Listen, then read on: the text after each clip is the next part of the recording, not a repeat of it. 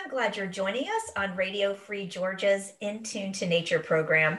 I'm host Carrie Freeman, coming to you in Earth Week, April 2021. And today we're going to be talking about saving life on Earth, specifically a goal to have President Biden declare the extinction crisis a national emergency so we can put full resources toward this urgent life saving mission that would benefit everyone.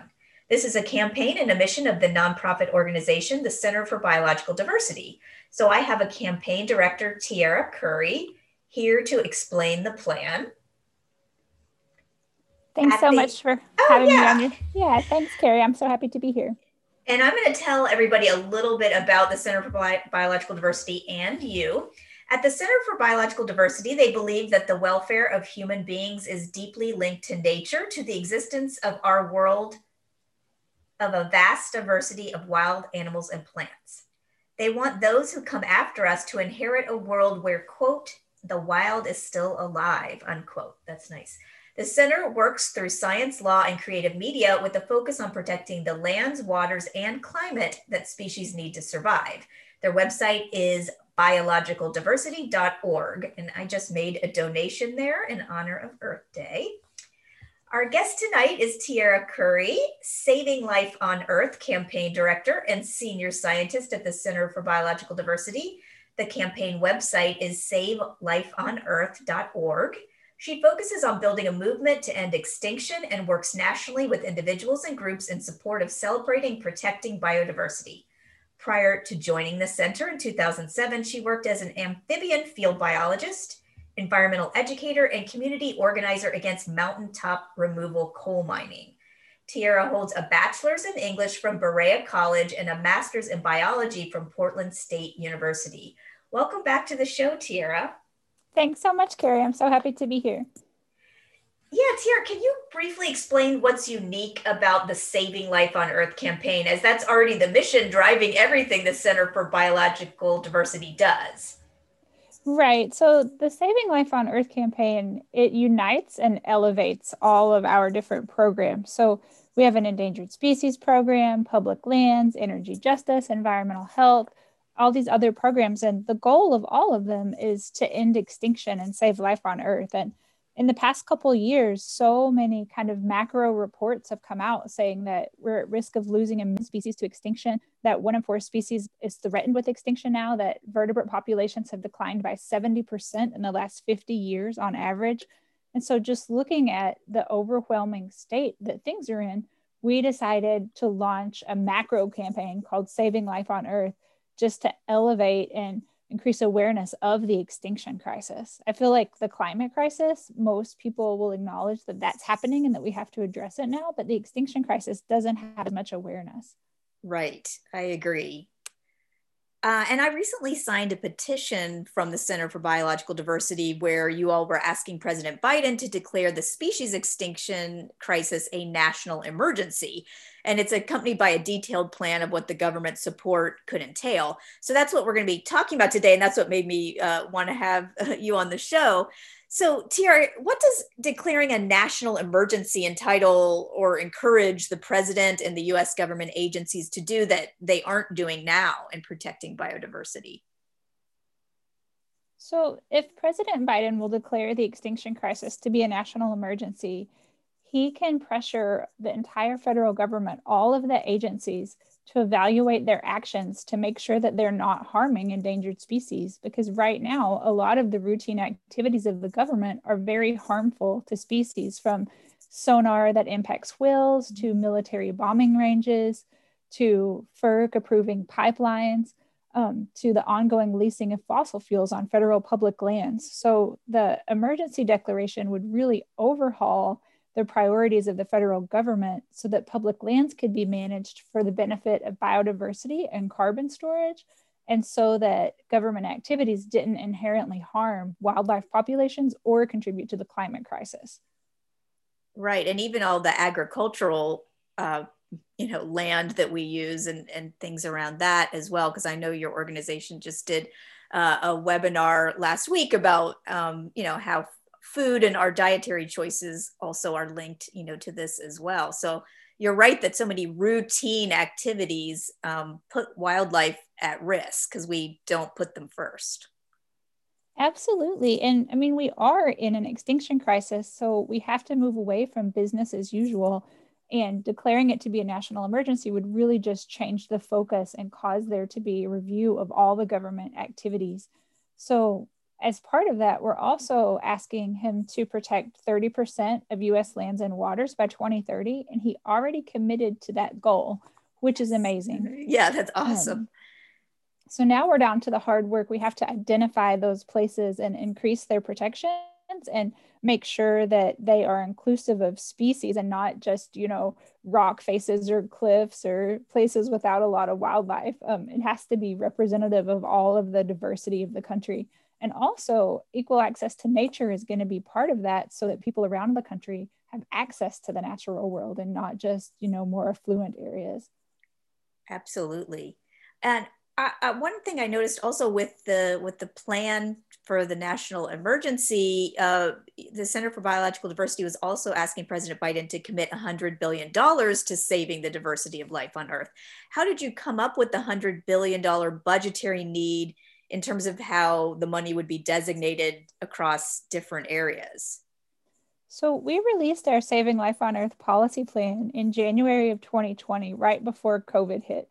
And at that time, $100 billion kind of sounded like a lot of money, but COVID has now cost Shoot. the US ten uh, trillion dollars. So right. $100 billion pales in comparison to that. Um, what we're asking for is we want $20 billion to go towards protecting 30% of lands and waters. So that would help the government acquire more land and protect more land and do conservation easements, things like that. We want $20 billion to recover endangered species. Endangered species recovery is so underfunded. There's about 1,800 species on the endangered species list in the United States, and some of them get less than $500 a year for their recovery. Wow. And that's just not enough to address the threats they face. It's not even really enough to do their paperwork. So we need oh, so wow. much more funding for fish and wildlife at the federal level to to list more species and to develop recovery plans and designate critical habitat for those species. We also want $10 billion of assistance to state fish and wildlife agencies so that they can conserve wildlife before it declines to the point that it needs to be on the endangered species list. And then internationally, we want $10 billion for global coral restoration. And that's because corals support so many other species, something like 450 species are dependent on corals. Like they're really the lifeline of the entire ocean, and they're so threatened by ocean acidification and climate change. So, by protecting them, it would protect a, just a suite of marine species. The same thing, we want $10 billion for neotropical migratory birds. And that's because if we protect the forest and the habitats for the birds, that will also protect, you know, the plants, the flowers, the frogs, the insects, all of the other components of the the forest that the birds use. Um, right. We want $10 billion for international biodiversity hotspots. There's a lot of places in the world that are just crucial for biodiversity, but the governments don't really have the funding to protect them, or they need more, they just need more international support. Um, along those lines, we're asking for $10 billion to combat wildlife trafficking. We're actually asking for an end to, to live wildlife trade. The United States yes. imports 20% of the global wildlife trade and mm. like we like to point fingers at other countries and say it's not us but we're responsible for 20% of it so and a lot of it is just blatantly illegal. So that would 10 billion dollars would increase enforcement. And actually that needs so much more funding. I mean we're in this whole covid-19 pandemic mess because of wildlife trade and our unhealthy relationship with nature. And so that would show us leadership and say hey we're to we're to take this seriously. And then finally, we want $10 billion to address the spread of invasive species. Um, and this is really just a drop in the bucket. A lot of people don't know about or talk about invasive species, but they're one of the leading causes of extinction, especially things that like get carried in ship ballast water, like mussels or other invasive freshwater species that just move up through our rivers and devastate the the biodiversity here and around the world. So that's that's the breakdown of our hundred billion dollar ask. And really, I mean, hundred billion dollars. It's just it's a starting point, but it would show that we are taking the extinction crisis seriously and that we're committing to international action in a way that that we haven't. I mean, we're not even a member of the Convention on Biological Diversity, so we really need to step up to the plate. Right. Thanks for detailing, you know, how the money would be spent at because uh, and people can see that on on that report that that you have on your website. Is there a quick link to get to that report would like save life on savelifeonearth.org be it's the report that has the panther face on it from January that also kind of outlines a lot of how the money would be spent. Is that the best place for people to look for some of the details yep. that you're describing? Yeah, that's exactly okay. where it is savelifeonearth.org. And there's okay. also a link to a petition there that people could sign asking President Biden to declare the extinction crisis a national emergency. That's good. And I'm also going to, I already have, but I'll put it again on the Facebook site for In Tune to Nature as well.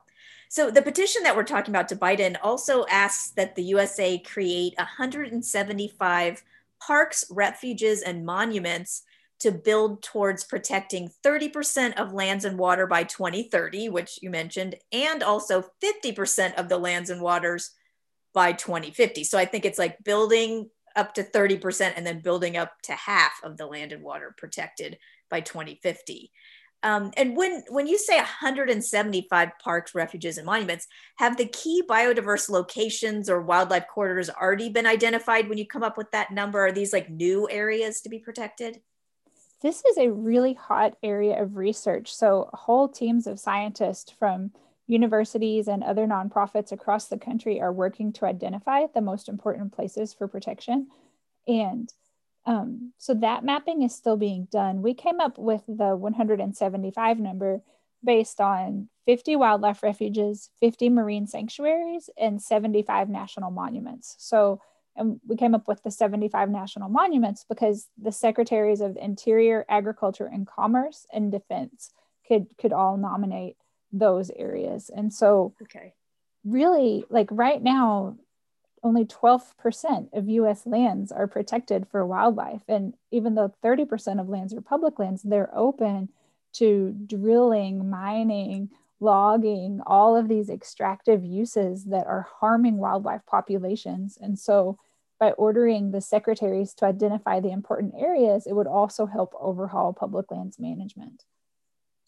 That's right. And then also grazing is another yep, way a absolutely. lot of the land is used as well. And it can be threatening to, it seems like we're putting wildlife off. Instead, we're putting um, cows um, on the land. And it's, I mean, it's yeah. beyond just putting cows on the land. We're spraying pesticides. We're poisoning insects oh. on millions of acres to so they won't eat the grass so that the cows can eat the grass. And this is public land. It isn't private rancher land. So the, the whole management right. scheme needs to be overhauled. Right, as well as that wildlife services agency, the euphemistic name that kills so many millions of individual uh, wild or free species to protect, uh, you know, quote unquote livestock um, on public lands that are grazing there. So there's so many, like when you dig down, there's like so many areas uh, where even public lands that people assume are protected are really being used um, for more industrial type purposes and not really privileging ecology. Now, yeah, and that's oh, yeah. it's so it's so hard to get people to understand that. Like a lot of times, people just assume that national forests are protected as national forests, and they're not. They're open to grazing, drilling, mining, clear cutting, Logging, all of yes. these like, dumping waste. Like there's a big fight in Arizona right now. The Forest Service said that a copper mining company could dump their waste on the forest in an area with endangered species and that has a campground. They that's said ridiculous. that that's a valid use of the land. And it's not even the mining to get the minerals. It's literally they're just going to dump their waste on the national forest. Right. That right. That's not something that anyone would think would happen on the on right. that area. Now, exactly. can, can you give us an example, like on land and maybe one in a marine area of uh, an an area that you think should probably get protected that currently isn't? I would love to see more protections in the Gulf of Mexico. Like right now, most of the marine protected areas are in the far northeast or out west. And so the southeastern United States doesn't really have very many mm-hmm. marine protected areas. And we have so much diversity and the Gulf of Mexico faces so many problems right now from agricultural runoff to fossil fuel export to plastic Ugh. factories. We're fighting brand new huge plastic factories in, in Cancer Alley. And so more protection for the Gulf of Mexico would help protect so many things. It would help frontline communities facing pollution. It would help us yes. fight fossil fuel. It would help reform agriculture. Um, and for terrestrial areas, there's so many diverse but unprotected areas or places that need more protection, like the Southwest that we were just talking about, which is where the copper mine wants to dump yeah. their waste. There's a lot of endemic species there. And the southeastern United States, too, it's the world hotspot for freshwater biodiversity. There's so little protected area in the southeast. So I would like to see those areas prioritized for sure. That's great. If you're just joining us on Radio Free Georgia, this is In Tune to Nature, and I'm a host, Carrie Freeman, interviewing Tierra Curry, Saving Life on Earth campaign director and senior scientist at the Center for Biological Diversity. Their campaign website is savelifeonearth.org. We're talking about their plan for President Biden to declare the global extinction crisis a national emergency to dedicate greater resources and leadership to the urgent need to save life on Earth.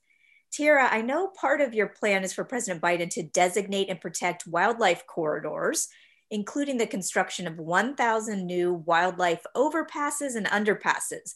Can you explain why wildlife corridors are so critical and, and how they work?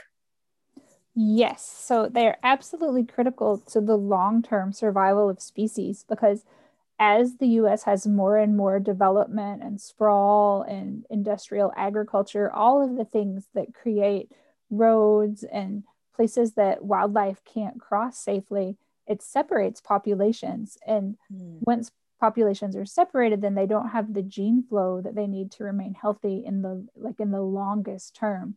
That habitats have to be connected. And so we're talking about, you know, charismatic things like bears and elk, but also little things like amphibians. Um, like the state of Washington, when they redid Interstate 90, they put in overpasses and underpasses, and they included habitats specifically to help frogs and salamanders get across the road.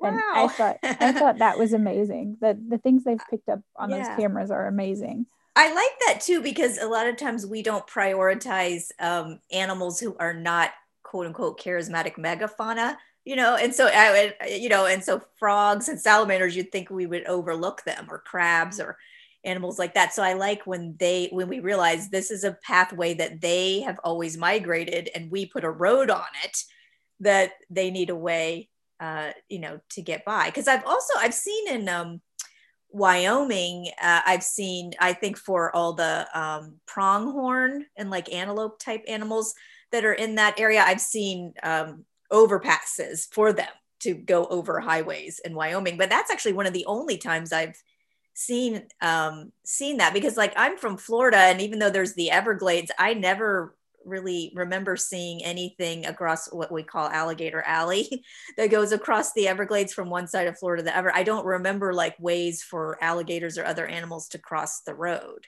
mean, maybe yeah. some of them have been built recently, but that's just not what I grew up with. It wasn't prioritized. It's it's still not prioritized enough in Florida, especially Florida panthers are so endangered and they are right. still getting hit by cars. So Florida needs a ton of wildlife underpasses and overpasses. And another group that doesn't really get thought about in terms of corridors is pollinators. Hmm. especially things that migrate like the monarch butterfly but something like 25 million monarchs get killed every year during their migration because they get hit by cars.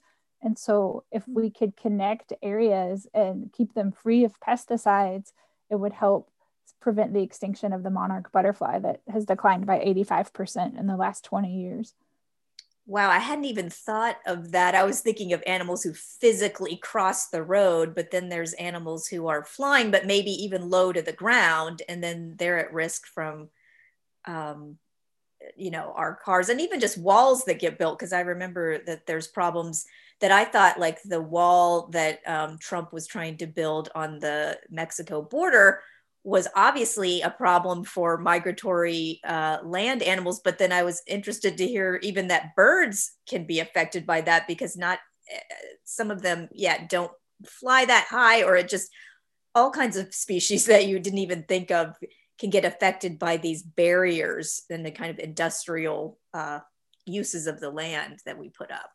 Yeah, we actually published a paper outlining all of the different animals and plants threatened by the border wall. People can find it on their website. It's um, it's astounding how many species would be are and will be affected by that wall, including species that you don't think would be because it right. changes the hydrology, so it changes the flood pattern, just everything. Right. And I I did several different shows and probably had someone from the Center for Biological Diversity on the show talking about it uh, specifically before the last presidential election. And and there's so many other aspects to your plan that we're, we don't have time to talk about today, but I just wanted to mention uh, for our listeners that there's also restoring the full power of the Endangered Species Act, making drastic cuts in pollution and plastics, combating invasive or introduced species, although um, did mention that, and restoring the US leadership role in developing a global strategy for addressing wildlife extinctions, um, as well as you know combating the, the international wildlife trade, uh, which you mentioned before, Tierra. Uh, well, in, in wrapping up, if listeners are interested in getting involved with the Saving Life on Earth campaign, how can how can they do that, or what steps can they take? Yeah, if you just go to savelifeonearth.org, you can sign the petition and then you can get our action alerts. So we're always taking action across the country on a range of issues from wolves to agriculture to crawdads to migratory birds. Um, so people can sign up to get those alerts and it we will notify you when there's like a public comment period where you could weigh in or if it's just a petition you could sign such as the the national emergency declaration and is there anything you can think of also just that people can do on their own in their communities in terms of biological uh, diversity protection? For sure. I mean, there's so much sprawl and development now that wildlife really have a hard time meeting their basic needs. And so if people just plant native plants and put water in their yard, that'll help the birds, that'll help the butterflies, that'll help the frogs even just a pot of native flowers or native milkweed can help fight extinction. Oh, that's great. I just saw at the uh, presidential, the Carter Presidential Library uh, last weekend. They there's a farmers market always there, and then they were selling native plants because we have like a Georgia Native Plant Society, and so and and tons of people were there buying uh, the native plants. So and we've I've talked about that with Douglas Tallamy on our show and he had written a book called nature's best hope. So yeah like that though it doesn't just have to be public lands but our own private backyards are areas that can facilitate wildlife survival as you mentioned by um, having water sources and then native plants. I really I like that idea. Well yeah, the, uh, oh, the, Atlanta, the Atlanta Botanical Garden is doing a ton of work to save endangered plant species. Oh, that's awesome. I hadn't heard as much about the stuff they're doing, so I'm going to have to look into that. That's great. They they spearhead a group called Southeastern Partners in Plant Conservation that's focused on um, preserving native plants in the southeastern United States. Excellent. Well, that's the end of our show, but I want to thank you, Tierra Curry, for being with us again on Radio Free Georgia's In Tune to Nature program. And thank you for the important work that you and all your colleagues at the Center for Biological Diversity are doing daily to save life on Earth. Thanks so much, Carrie. I mean, without people like you getting the word out, it wouldn't be enough. So I appreciate you very much. Oh, thanks. And to our listeners, thank you for tuning in to In Tune to Nature, broadcasting every Wednesday at 6:30 p.m. Eastern Time, online at wrfg.org and on Atlanta radio station 89.3 FM. We post action items and news at the show's website, facebook.com backslash in tune to nature. And you can find In Tune to Nature podcasts on most streaming sites. The views and opinions expressed on the show do not necessarily reflect those of WRFG, its board staff, or volunteers. I'm one of those volunteers. I'm host Carrie Freeman, asking you to please support independent, non commercial media like Radio Free Georgia. And remember to take care of yourself and others, including other species. Thank you for listening. Cheers.